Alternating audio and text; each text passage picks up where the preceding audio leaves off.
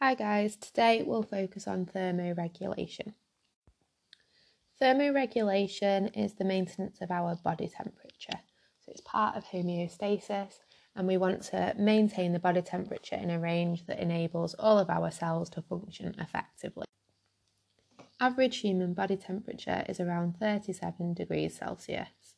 Core body temperature is slightly higher and there is a little bit of inter-individual variation, so it varies from person to person, but on average 37 is what we're looking for.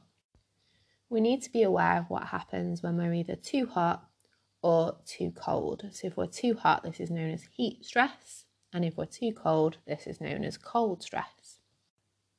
Moving away from that optimum body temperature has negative effects whether we're too hot or we're too cold. If our body temperature reaches over 40 degrees Celsius, then that can actually lead to heat stroke. Heat stroke is really serious and it can lead to a coma and even death.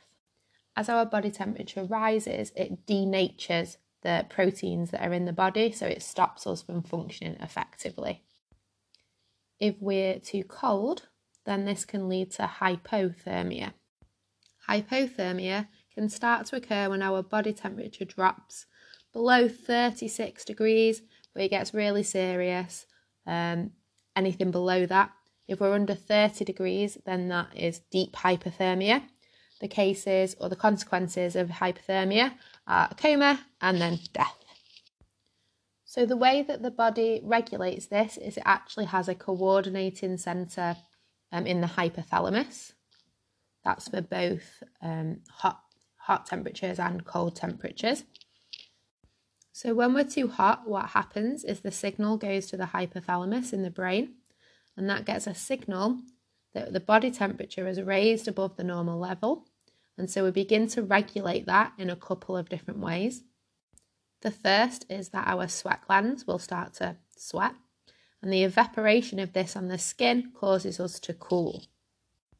The second is that the blood vessels dilate, so we have vasodilation, that increases the blood flow to the skin, and so the heat can escape through the skin.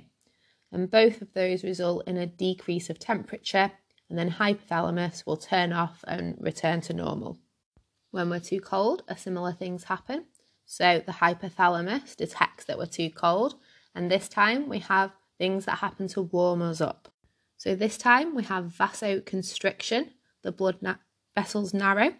This decreases the blood flow and reduces the heat that is lost from them. We also get shivering, which is your skeletal muscles contracting, and the shivering generates heat, which warms us up. We also have hair on the body, and that becomes erect to conserve the heat. As the hair becomes erect, then it traps the warm air on the skin, which helps us to warm up. The body temperature increases, and the hypothalamus will turn off those heating systems and return to normal.